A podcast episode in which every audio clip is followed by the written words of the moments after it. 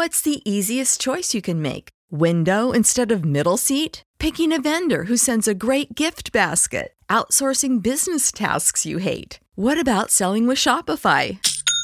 Whether you're selling a little or a lot, Shopify helps you do your thing, however you cha-ching. Shopify is the global commerce platform that helps you sell at every stage of your business. From the launch your online shop stage to the first real life store stage, all the way to the did we just hit a million orders stage. Shopify's there to help you grow. Whether you're selling scented soap or offering outdoor outfits, Shopify helps you sell. Wherever and whatever you're selling, Shopify's got you covered. Sign up for a $1 per month trial period at shopify.com slash try. Go to shopify.com slash try now to grow your business, no matter what stage you're in. Shopify.com slash try.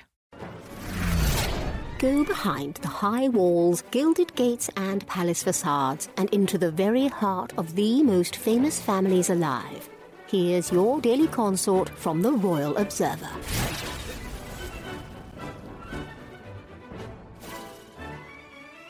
Prince Harry has a tendency to run to Pa when he is in a financial bind, a source claimed. The Duke's grasp of managing big budgets seems to begin and end with asking King Charles for money, royal expert Jen Moyer told an outlet. The royal commentator also pointed out how Harry and Meghan Markle's latest book-to-film acquisition with Netflix may not be so promising after all. As this bright new future as Hollywood producers beckon, the first question one must ponder is this, why have they opted for this book?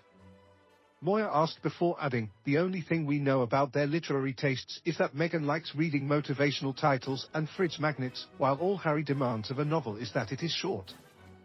The pair have bought the rights to film Carly Fortune's romantic novel, Meet Me at the Lake, which includes plot points similar to their own lives.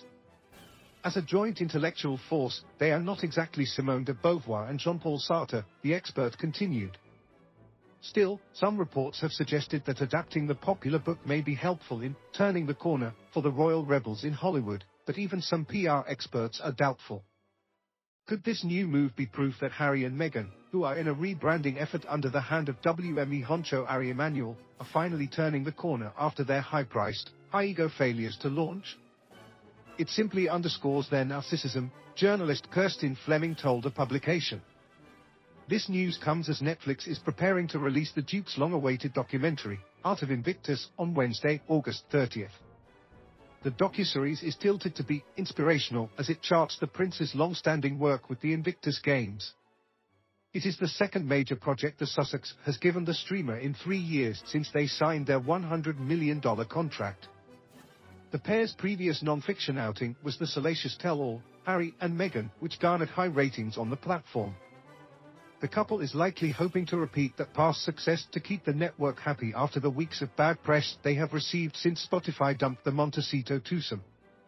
They might yet surprise us with hitherto unknown depths of talent, smarts, and graft, not grift, Moyer concluded.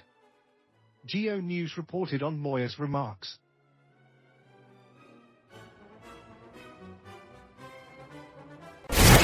For more of your daily consort, be sure to visit theroyalobserver.com. Subscribe and like this podcast.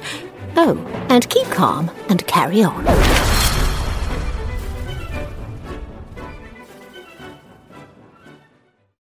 Without the ones like you, who work tirelessly to keep things running, everything would suddenly stop.